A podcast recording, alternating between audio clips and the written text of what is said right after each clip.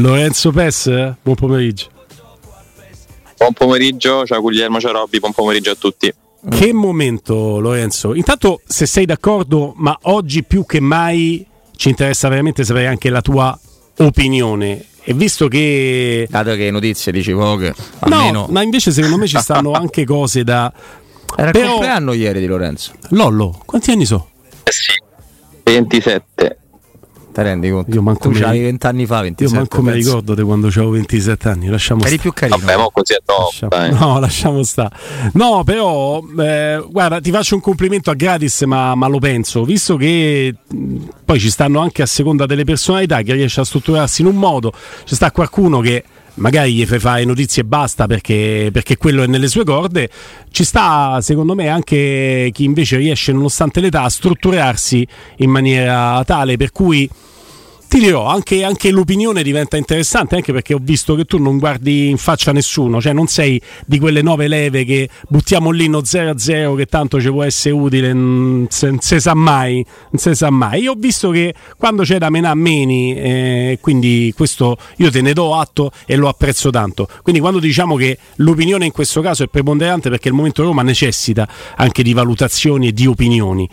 Se, se mi consenti ti chiedo se hai avuto riscontri così come ha fatto il nostro Augusto, su questa call, su questa notizia che è uscita, non per andare a mettere il naso sulle notizie di altri, perché sappiamo che quello è proprio deontologicamente parlando qualcosa che non, non ci interessa, cioè andare a dire qui hanno sbagliato, qui hanno fatto giusto, però quando esce fuori la notizia Repubblica, primo pomeriggio, che c'è una conference call per stabilire con la Suloku, con Ryan, con Dan Friedkin, chi qua, chi là dell'oceano, il futuro immediato di Mourinho e quella notizia è di impatto. A noi interessa sapere se è una notizia comprovata o smentita. Augusto ha trovato solo smentite. Ti chiedo da parte tua, come sicuramente hai fatto, se hai lavorato su questo.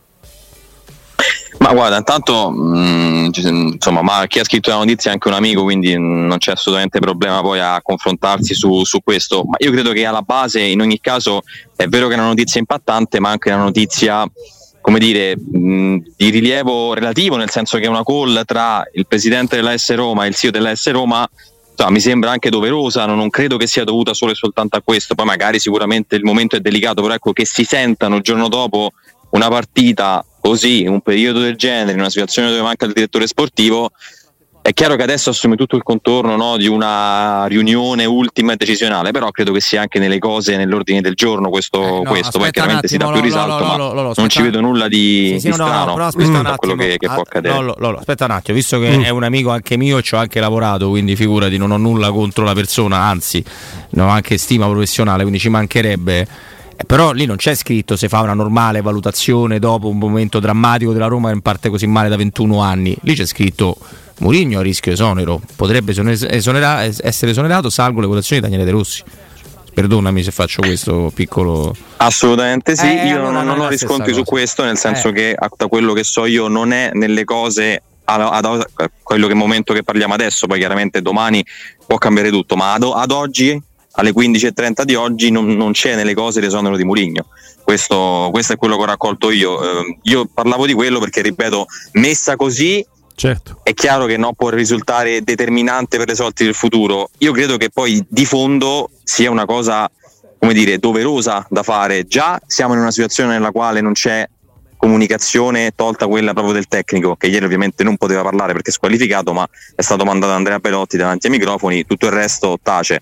Perciò almeno internamente è chiaro che delle valutazioni vanno fatte, manca la figura di un direttore sportivo, però ecco, eh, su, sul resto non, non, mi risulta ad oggi, anche perché comunque Milan-Roma era considerata una partita eh, sicuramente a rischio, eh, dall'altra parte c'è una grandissima e profonda delusione per quello che è stato la partita in sé. E quindi il confronto post partita con Mourinho e i calciatori sì, nel senso che dopo un derby di quel tipo, dopo le dichiarazioni di Mourinho di sabato, puoi perdere a Milano, ma per l'ennesima volta non c'è stata una risposta, una reazione, un'aggressione iniziale, un, reagire dopo il gol preso. È stata la classica partita della Roma contro una big da cinque anni a questa parte, senza un sussulto doveroso all'avviso dei tifosi, ma all'avviso di Mourinho stesso che aveva detto a più riprese in conferenza stampa: ho parlato con i giocatori ho sottolineato alcune cose, non c'è stata risposta. Per me è più quella la notizia in questo momento, cioè è forse anche Murigno stesso che sta cominciando a fare delle valutazioni.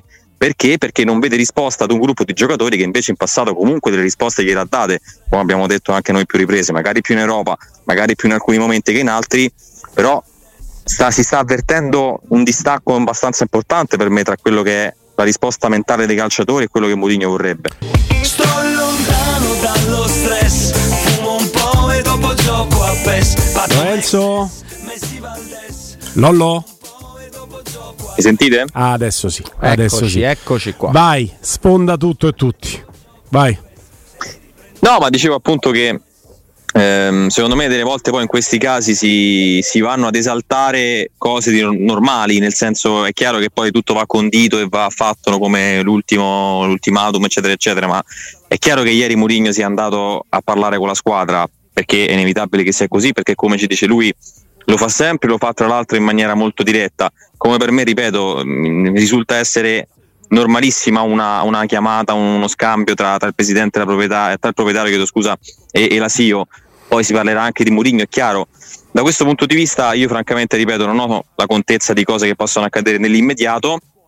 Chiaro che adesso, dopo questo periodo difficile, con partite difficili, risultati complicati, la Roma è in una situazione drammatica di classifica e nella stagione in generale. Adesso arriva un momento di campionato nel quale, se non dovessero esserci risposte, qualcosa accadrà inevitabilmente perché Mourinho stesso che ci disse qualche mese fa no, che lui comunque la stagione l'avrebbe finita qui questo è accaduto dopo Genoa-Roma quando anche lì qualcosa scricchiolò pesantemente a livello di, di scelte su, su Mourinho soprattutto lato Fritkin.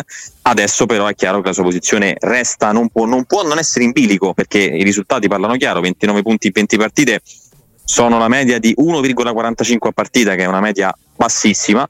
La Roma, ripeto, anche ieri a livello proprio mentale dimostra di non esserci in, in, nessun modo. Poi i limiti non stiamo qui a ripeterli ogni giorno perché ormai li conosciamo bene e non può non esserci una, una soluzione inevitabile se la Roma non cambia eh, marcia da qui, da qui in avanti. Verona, Salernitana e Cagliari sono tre partite nelle quali lì veramente si decide se mandare via Mourinho subito o, o meno. Sulla, sul nome di De Rossi, francamente, no, non so quello che pensate voi, ma mi sembrerebbe una cosa anche irrispettosa nei confronti di, di De Rossi, buttarlo sulla panchina della Roma in questa situazione per poi aggiungere cambiare allenatore mi sembra veramente una cosa folle e senza no, senso. Chi lo sostiene non, non, vuole bene a De Rossi o ha mentito per tutta la esatto. vita di De Rossi, non so, non so, come dire. No, ma io capisco tutto ed è normalissimo che ci sia una valutazione. Poi mi dovrebbero spiegare se dovesse arrivare De Rossi, Pesso, Timpano o Klopp sulla panchina della Roma, se all'improvviso Selic non si è dribbla da insomma tutte le cose che abbiamo visto anche nella giornata di ieri. Io continuo a pensare di no, ma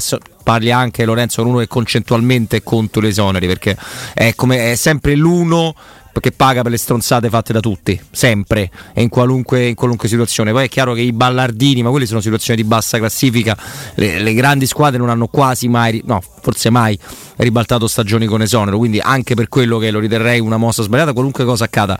Però mi domando se oltre a bacchettare pesantemente Mourinho perché prendi 4 gol al Genoa, perché ieri la partita è stata vergognosa, quale percezione c'è Lorenzo?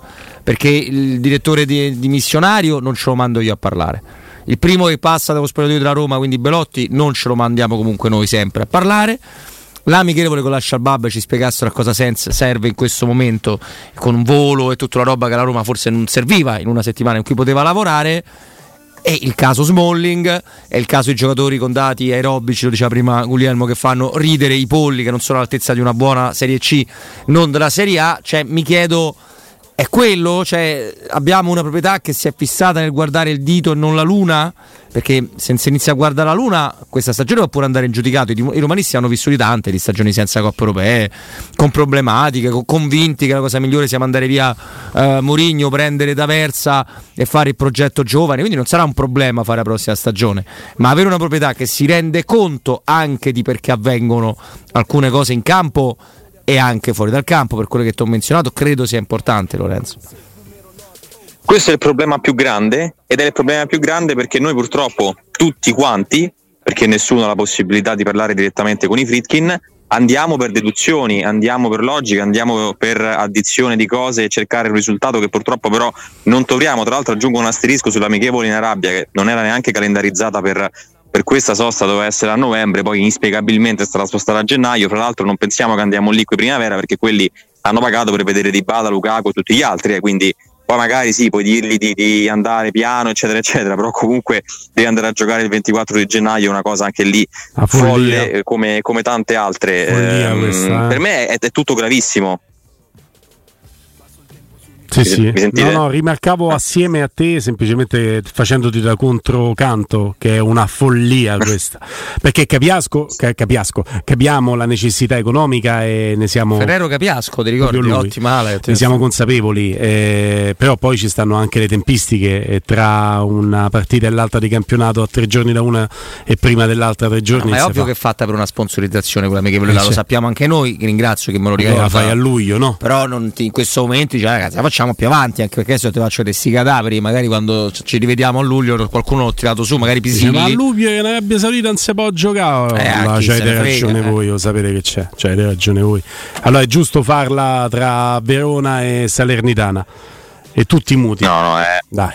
è questo, ma ci, ci sono tante altre cose perché Murigno poi nel bene, nel male, nella simpatia, nell'antipatia, nella capacità, nell'incapacità continua ad essere un parafulmine enorme per questa eh. società che ieri, ripeto, lo dite anche voi, manda a parlare Belotti, ma è grave, è grave che la conferenza stampa di Murigno di sabato non ha una risposta che Murigno solleva dei problemi importanti di gestione, di pianificazione, di scelte, di risorse e non c'è risposta, non c'è spiegazione. Siamo con un direttore sportivo che non, è inesistente, che adesso c'è, c'è, Pinto che sta concludendo questo mandato, il 3 febbraio va via, anche qui la scelta poi cioè, chi le prende le decisioni? Se, chi le esonera Mourinho oggi? Fritkin scelgono anche loro l'altro allenatore? Ma poi cioè, c'è un'assenza scorta, totale, totale di struttura. Sulla scorta di cosa si fanno le scelte? Ho letto i nomi di Modesto o Modesto, Modesto. E, di, eh, e di Massara. Ok, sono d'accordo con voi, sono due buoni nomi, ma Modesto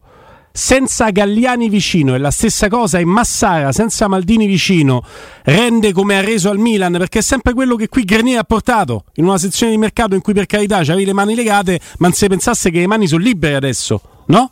quindi quando Massara Forse più legate ancora. Ecco esatto esatto. Quindi quando Massara che io stimo tantissimo pur non conoscendolo professionalmente viene e viene senza Maldini con il quale ha formato una grande coppia eh, in passato al Milan e viene senza essere il guardiaspalle di Sabatini perché ha lavorato tanto anche con Sabatini. Quindi viene a fare il plenipotenziario il Tiago Pinto della situazione senza una società strutturata alle spalle un altro nome forte. Rende allo stesso modo? Modesto senza Galliani alle spalle rende allo stesso modo? Chiedo è una domanda che credo sia legittima no? Perché il casting è su questi nomi qui sì, ma in realtà io penso di andare anche ad escluderli, nel senso che ah. Modesto è un nome caldeggiato da, da Rino Suluku perché lo conosce, perché ci ha lavorato insieme, ma i Fritkin sappiamo come lavorano anche su questo. Purtroppo noi sappiamo sempre per riflesso perché non ci ha mai spiegato nessuno, non è che nessuno è venuto a Trigoria, si è seduto in conferenza stampa e ci ha detto noi vogliamo fare questo, questo e questo. Ci è stato detto che la Roma era il gigante addormentato quattro anni fa, insomma mi sembra che grazie a Mourinho, questo lo, lo sottolineo sempre, si è arrivato a fare dei percorsi europei poi Mourinho stesso non è stato in grado di migliorare il rendimento in campionato, ci sono delle spiegazioni, ma per me l'Europa, la, la Coppa, la Conference League e la finale dell'anno scorso sono 80% merito di, di José Mourinho. Non c'è stato mai spiegato niente delle scelte, ma loro lavorano su database, loro lavorano per, per, propria scelta personale, quindi poi tutti questi nomi che escono vanno esclusi perché per me sarà una, un'altra volta una sorpresa il nome del direttore sportivo. Fra l'altro mi auguro che questa questione si chiuda a breve perché bisogna anche capire, no? Io penso che sarà importante la figura anche per scegliere poi il prossimo allenatore che a questo punto io mi aspetto che non sarà Mourinho in ogni caso, nel senso che al di là dell'esonero di oggi, domani, di, di, tra dieci giorni, tra una settimana, con queste condizioni non, non ci sono le condizioni per andare avanti, a meno che non si garantisce un cambio radicale, ma proprio, ripeto, della struttura, perché non ci dimentichiamo che dopo Budapest Mourinho un segnale lo ha lanciato importante a livello proprio societario e lì non ci fu una minima risposta, non ci fu il minimo sostegno, ci fu un comunicato all'Anza di Tiago Pinto ridicolo. Mamma mia. E allora poi però pretendiamo che eh si facciano al nuovo direttore delle cose sportivo, no? anche fuori dalla portata. Al nuovo direttore sportivo tocca anche come gliele vendi le cose, nel senso con Polved saprà bene cos'è la Roma, ovviamente. Un po' e se tu gli racconti, guarda, abbiamo un allenatore pazzo che, che, non ci valorizza questo gruppo straordinario, lui ci può anche credere, rimuoverlo subito e prendere Ballardini per finire la stagione ma poi stanno dentro di Rigorio te ne rendi conto e questi si reggono in piedi, eh? eh. Cioè, tocca pure. Cioè, c'è un momento in tutte le strutture, in tutte le aziende. Se, che... se prendi uno che ci crede, mi sa che prendi eh, uno che ci bazzica eh, molto vabbè, di calcio. Ma già hanno preso uno che sicuramente ci avrebbe creduto, perché ti ho capito ci avrebbe creduto con tutte le scarpe, quindi figurati. Ma eh, cioè, ci sono dei momenti aziendali dove tu ti devi rendere conto di cosa hai sbagliato tu dentro di te prima di andare sull'esterno. Poi vai sull'esterno e racconti che la, l'azienda Roberto il Fascelli è la migliore del mondo. Ma se io ho accumulato una serie di problemi, di problematiche, e sbagliato tutte le scelte, tu puoi pure credere che sono stato sfortunato, ma poi te ne rendi conto e si lavora male con queste premesse. Eh? Cioè, io voglio sperare che, si, no, cioè, che abbiano capito che cosa sta succedendo, perché ho sempre la sensazione di meno. Ogni giorno un pezzetto di meno. È la stessa mia, Robby, ti dico, e poi spesso e volentieri in passato c'è stata l'abitudine loro di non un po' mischiare le carte, però dopo un mercato stra deludente come quello di quest'estate, abbiamo messo dentro Lukaku e abbiamo no, calmato le acque. Murigno un po' la stessa cosa, lo prendi, aggiunge Murigno, cioè non si può pensare che ogni volta basta lo slogan e l'aereo che parte e 20.000 persone che lo seguono su Flight Radar. Cioè, a un certo momento poi la, i tifosi si rendono conto dei, di quali siano i problemi e purtroppo a lungo andare questa squadra si è un po' logorata da sola, nel senso che tutti i problemi che ci sono, quindi giocatori, squadra costruita male, giocatori che non stanno bene fisicamente, piano piano emergono sempre di più, sono sempre più a galla e poi non basta, non basta il colpo di scena, non basta il colpo di teatro, serve pianificazione, serve struttura perché le società di calcio funzionano così non funzionano al film con l'effetto speciale finale, funziona con una struttura, con un'organizzazione e soprattutto sarà una cosa antica, sarà una cosa che, che non si fa, che non è, non è, di moda, che non è utile. Bisogna parlare, bisogna spiegare, perché le mm. cose vanno spiegate alle persone, i tifosi, che poi ci mettono soldi, tempo, passione e gli vanno spiegate le cose. Vi ho fatto capire cosa vogliamo fare. Io spero, mi auguro e questo nuovo progetto sportivo che inevitabilmente inizierà perché cambia già una direzione sportiva, ci sono tanti calciatori da prestito e scadenza che andranno via, quindi ci sarà, non so se sarà totale con un cambio di, di 10-15 giocatori, forse anche 20, ma qualcosa cambierà. Mi auguro una chiarezza in più, perché Tiago Pinto ci ha sempre tenuto a difendere il suo operato, a fare no, le pagelle, a Renato Sanchez, però quando poi si facevano domande più strutturali ci hanno spiegato molto bene il fair finanziario, benissimo, però manca chiarezza, manca comunicazione, manca pianificazione e io spero e mi auguro, ripeto, che con questo nuovo corso si vada a creare un qualcosa del genere, perché altrimenti poi per quanto puoi tirarlo il nodo, eh, viene al pettine, non c'è niente da fare, poi alla fine arrivi al momento del giudizio. Grazie Lorenzo Pessa, a domani. Ciao Lollo.